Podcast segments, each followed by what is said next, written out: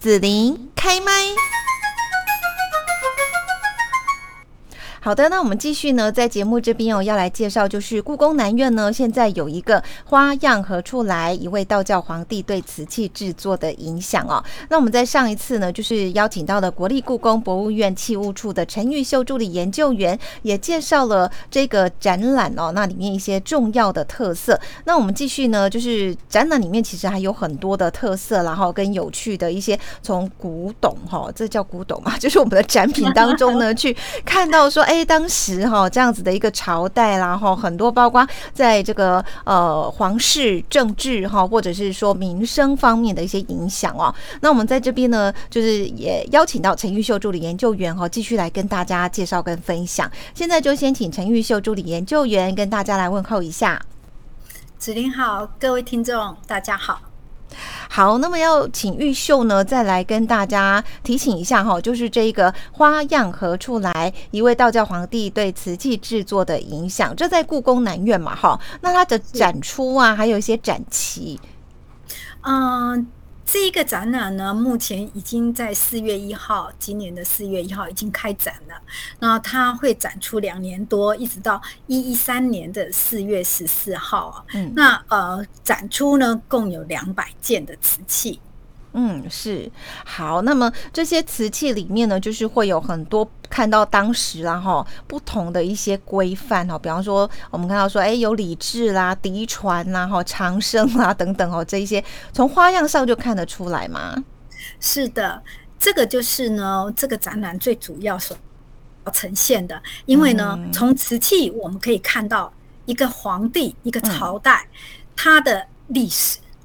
这是一个我们平常可能认为说啊，这个瓷器可能就是一般日常使用啊，哈，或者是祭祀，像现在我们的观念里面可能是祭祀使用啊，哈，婚丧喜庆啊，哈，跟我们现在没有很大的差别，都在使用瓷器哦。可是呢，当时的瓷器呢，他们在使用的时候还有很多很多的背景在，尤其是我们可以从这里看到，就是说，哎，这个皇帝为什么他会选这样会？会呃，就是说定制这样的瓷器好了哈。为什么会定制这样的瓷器？那跟他个人还有政治，他有什么样的关系在？听起来好像很硬哦，可是呢，其实去看的时候还蛮轻松的哈。那我们选的是呃嘉靖皇帝的瓷器啊。那可能很多人问说啊，那为什么要用嘉靖皇帝的瓷器啊？哈，呃，因为它是一个非常呃比较。特殊的一个皇帝啊，那如我们所知，他嘉靖皇帝的继位的时间呢，是一五二二年到一五六六年，嗯。的时候啊，也就是说他继位的呃在位的时间长达四十四年，非常长的一个时间呢，几乎是呃明代嗯最长的一个继位最长的一个皇帝吧。哦，那他非常的特别，特别的原因是因为呢，他不是。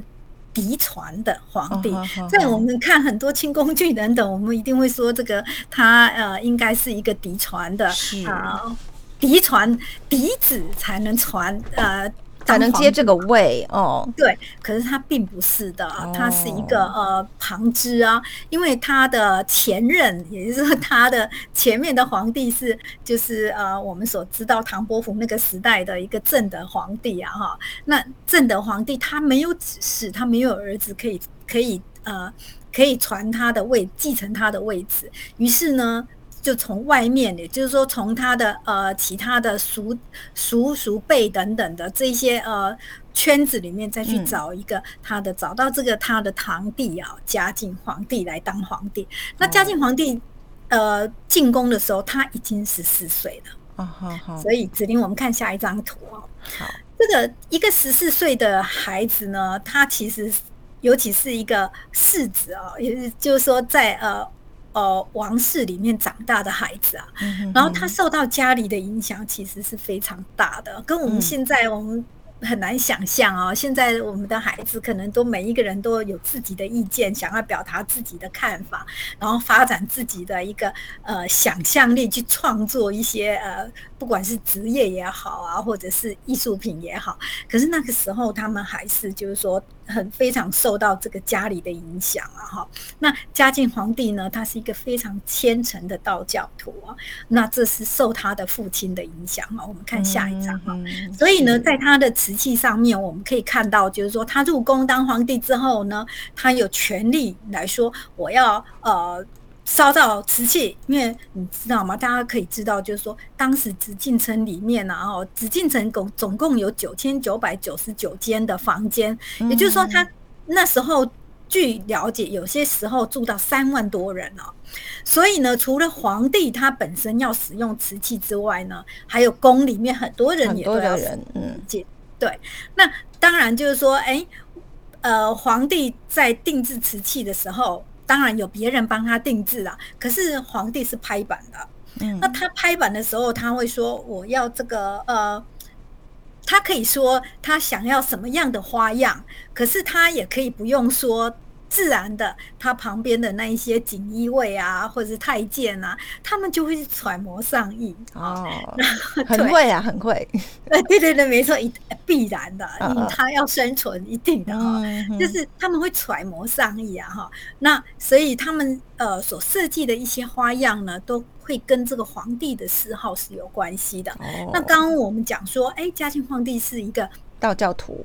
很虔诚的道教徒，所以我们可以看到，就是说，哎，这里面呢，它的这个时期有很多的图案呢是仙鹤，有很多的图案呢，呃，是灵芝，然后呢，甚至。八卦，还有一些葫芦瓶啊，哈，那这里面都有它的意涵在啊，哈。是。例如说，呃，灵芝，你要炼丹、炼仙丹要用什么？要用药啊？什么药呢？那除了这个什么朱砂之外啊，哈，嗯，我想很多看清宫剧、明宫剧的人可能会知道，他们很多皇帝都要吃那种。呃，朱砂拿去炼丹啊，哈，然后最后可能都没办法长命百寿的那一种哈，那是我们现在的理解哈，当时可能不太知道。那嗯，就是说，哎，灵芝是一个很重要的药引啊，哈，然后还有八卦，八卦在那时候的做法等等，教嗯祭祀啊，哈，都会出现八卦啊。那还有就是，哎，炼丹的时候需要什么呢？那就是一个很重要。除了炼丹的炉之外，一种很重要的象征就是葫芦瓶啊。那明代的时候的葫芦瓶，据说了哈，那记载就是说，呃，葫芦瓶里面呢自有宇宙，一个自己的宇宙，有自己的天地日月，然后它会自己运转啊，所以它是很炼丹的时候非常重要的一个一种器皿啊，哈。然后呢，还有当然也是装这个仙丹、长命百寿的长。长命百岁的仙丹的一个呃药品啊，嗯，那呃当然这个仙鹤也就呃不能少有，例如说呃，因为仙鹤代表的是道教里面的一种非常高尚的一种呃呃鸟类啊，嗯，因为仙鹤呢是长寿之外呢，呃仙鹤呢据他们道教的说法。早期的时候，他们会认为说，呃，如果一个炼丹有成的人然后，他可以呃让仙鹤载着他呢往西方而去成仙这样子啊。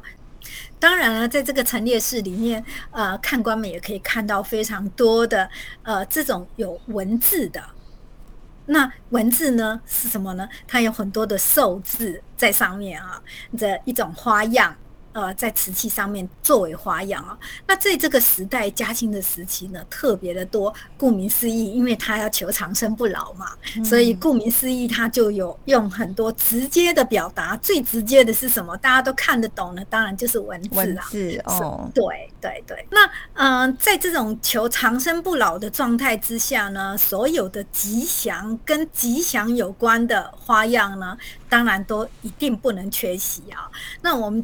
在陈列室，我们可以看到它有非常多的那个鱼呀，哈，那鱼，哎，你说鱼有什么？年年有余啊，我们大家都知道。可是那个时候不是只有这个意思而已，哈。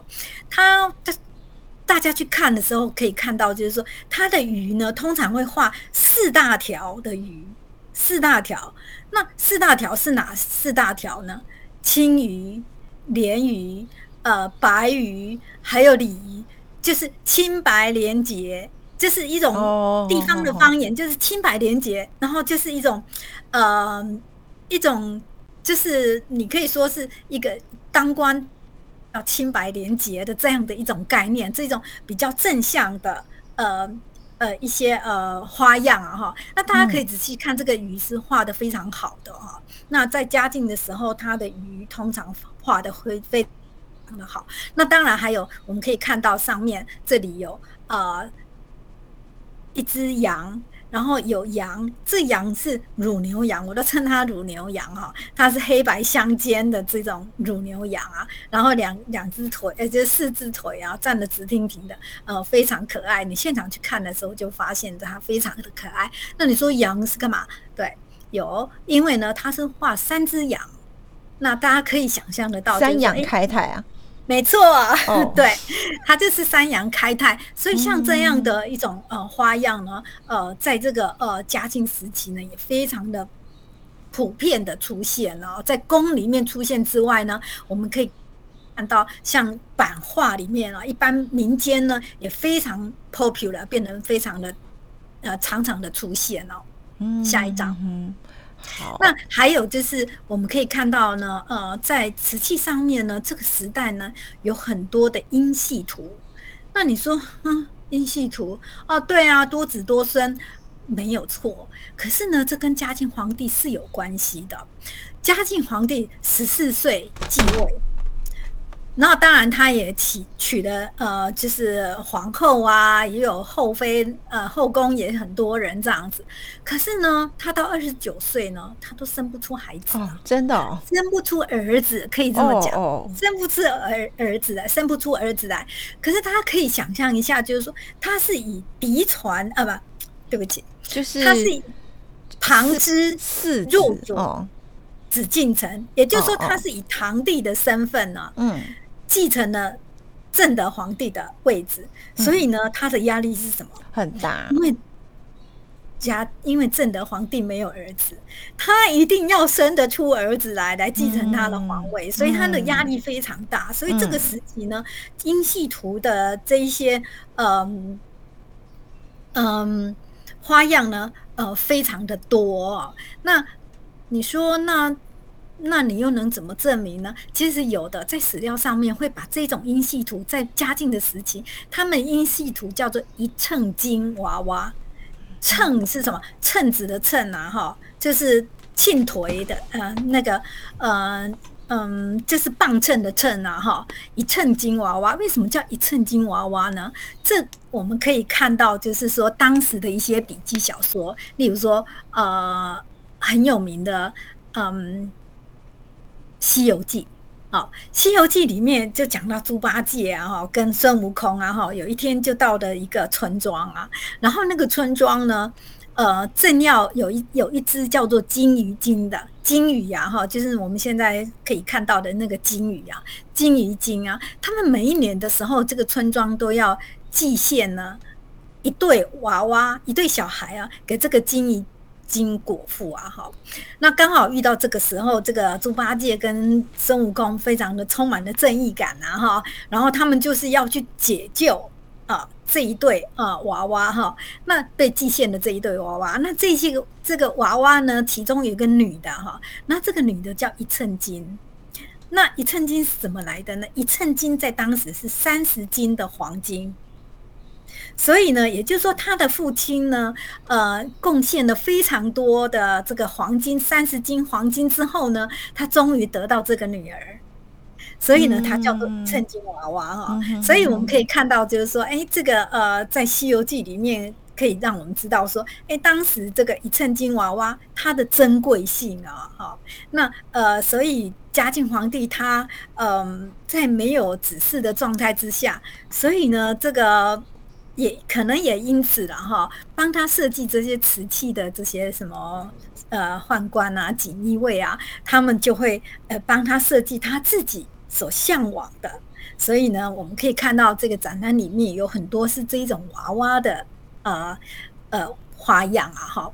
那我们可以看到，就是说，哎，例如说上面这一张图，我们可以看到它有六个，那这是一种。套杯啊，哈，那有娃娃的套杯啊，哈，那这里面可能又问说，啊，那这个套杯娃娃的套杯是要做什么用啊，哈，那我们又可以谈到，就是这个套杯，它就是可以大跟小哦，然后一直套进来，小套到大里面，套起来就是整个是。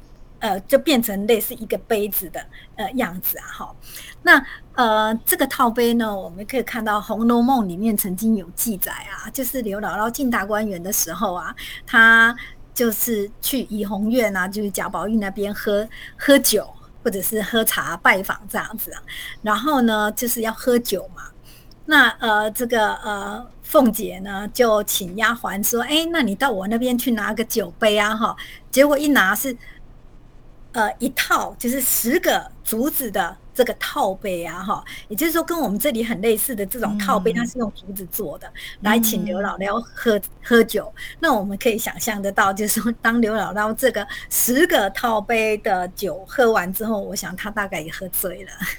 对，所以我们在这里可以知道，就是说像这样的娃娃。嗯，呃，的套杯呢，在陈列室里面展出呢，这种娃娃的套杯是属于一种，就是应该也算是酒器。哦，是。好，我们再来看下一个呢，这是跟礼制规范有关系的。哦，对，就是说我们刚刚提到，呃，嘉靖皇帝呢，他呃是旁支入主紫禁城。嗯，好，然后他当皇帝就是要巩固他的地位嘛，嗯，所以呢，他皇帝表现他的地位的方式呢，就是制定礼制，就是我们大家可以一直都耳熟能详的，就是治理作乐，哈，这样子的一个权力是谁呢？这个权力就是皇帝。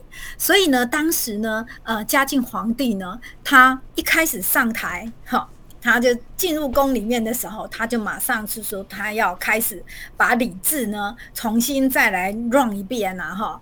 然后呢，呃，结果他就后来呢，他对于瓷器或者礼制的这些呃器皿祭器的部分呢，他制定了呃我们现在所看到的陈列室里面所看到的，例如说他用青色。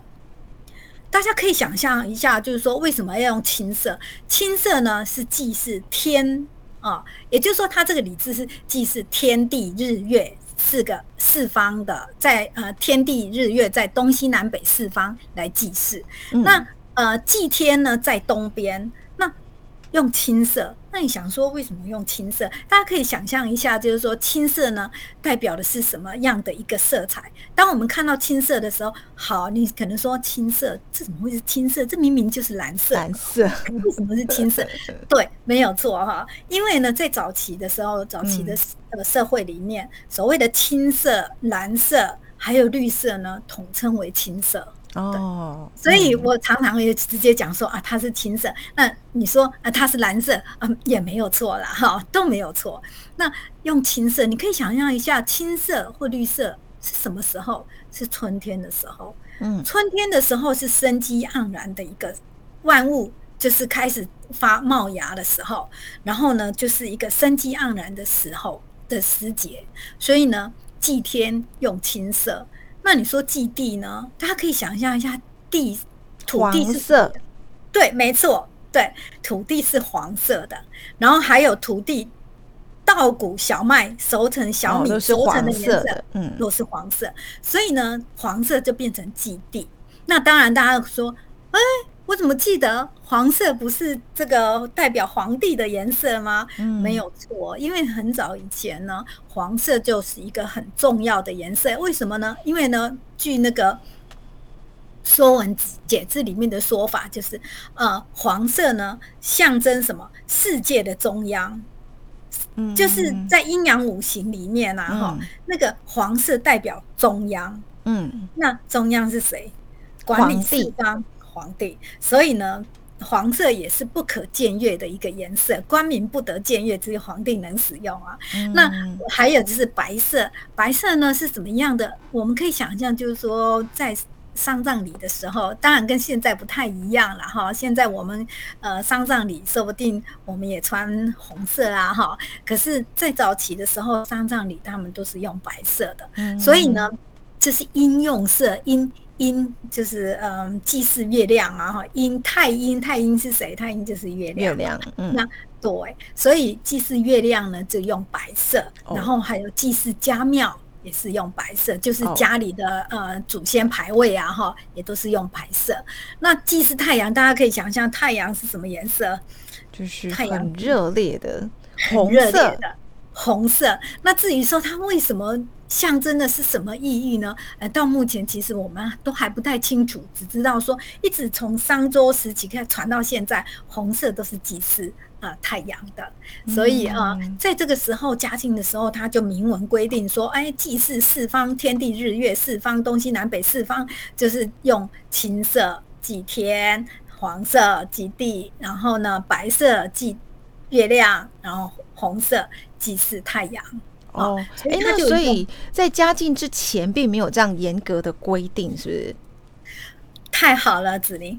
其实，在嘉靖之前，是不是有这样的规定？到目前为止，我们没有一个呃很清楚，就是明代本身的哈。嗯嗯。那早期的时候是有的，哎。很更早，像商周时期，他们是有的哦。可是呢，到了明代这个时候呢，在嘉靖之前呢，我们目前还没有办法非常的清楚知道，他们是不是有这样的呃色彩的一个嗯规范，在史料上面是看不到的，目前是看不到。嗯嗯嗯，是好，那我们接下来要看下一张图片喽。这也是礼制规范的瓷器花样吗？对，因为呢，龙凤纹，我想很多听众都很清楚，龙凤象征的是帝王帝后嘛。那在明代的时候，甚至其实像这个呃龙纹呢，当成是龙凤纹作为帝后的一种象征呢，尤其在宋代的时候就已经非常的严格的规范了哈。那只是因因为那个朝代的更易啊哈，然后到明代的时候，朱洪武就很清楚的说，当然就是说，哎，这个。呃，龙纹呢，只能呃是呃，尤其是五爪龙啊，五爪龙呢，只能象征的是是帝王，所以只能帝王来呃使用，跟呃凤纹一样啊，凤纹是代表后后妃啊哈，那只能帝王来使用，所以这也是属于礼制规定里面的。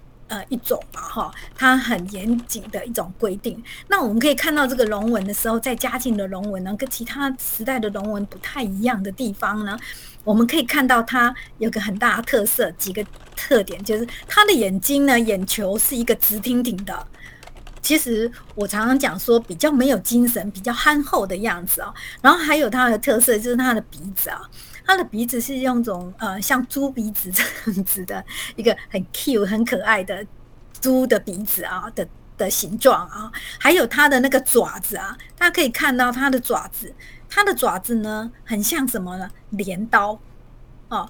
割稻子那种镰刀啊，哈，所以这个是它这个时代龙纹的一种特色。那我们可以看到它是青花，哈，那我们也可以在陈列室里面看到，你会发现说，哎，它的青花怎么有一点变，有点绿绿，呃，嗯，对，青色里面呃泛紫色，哈，那这个跟它的使用的呃钴钴矿呢是有。有区别的，因为嘉靖的时候大量的使用这个有云南，云南现在的云南哦，云南地区呃进呃呃送进来的这种菇料，然后这种菇料呢，呃原则上呢就叫回青。呃，回家的回啊，哈，因为那个地方有很多回民嘛，哈，所以就是叫回青啊。那这种回青的菇料呢，它的特色里面含有很多的，呃，这个，嗯嗯，含比含有比较多的镁镁的一个状态啊，所以它会产生这种比较呃呈紫色的啊，紫色的一种一种色系啊。好，那么在这边呢，最后就是要请玉秀也跟大家提醒一下哈，如果我们来故宫南院来看花样何处来，一位道教皇帝对瓷器制作的影响哦，参观的时候有没有要注意一些事情呢？我想在这里不能免俗的是，大家在入馆的之前呢，一定要把口罩戴好。然后呢，呃，目前呢的参观人数其实是不多的，所以。这个有什么好处呢？我常也因此呢，我最近常去陈列室啊，因为参观的人数不多，所以他参观的品质非常的好。好，那呃，我想观众听众们如果有机会的话，应该趁这个时候进去参观。这你可以。几乎陈列室呢，就只有几个人可以让你好好的、慢慢的欣赏啊。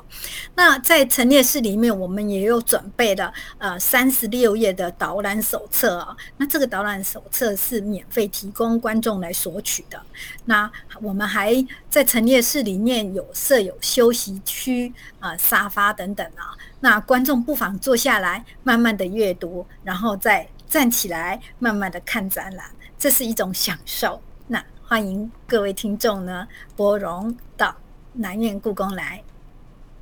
好，那我们在这边呢，就是谢谢国立故宫博物院器物处的陈玉秀助理研究员，那也为大家来介绍，就是这些瓷器的花样哦。那这一次的展览呢，特别就是以嘉靖皇帝哈这一位信仰道教非常虔诚的皇帝，那他在那个年代对于瓷器的一些制作影响，那也欢迎大家来看这个花样何处来，一位道教皇帝对瓷器制作的影响展览。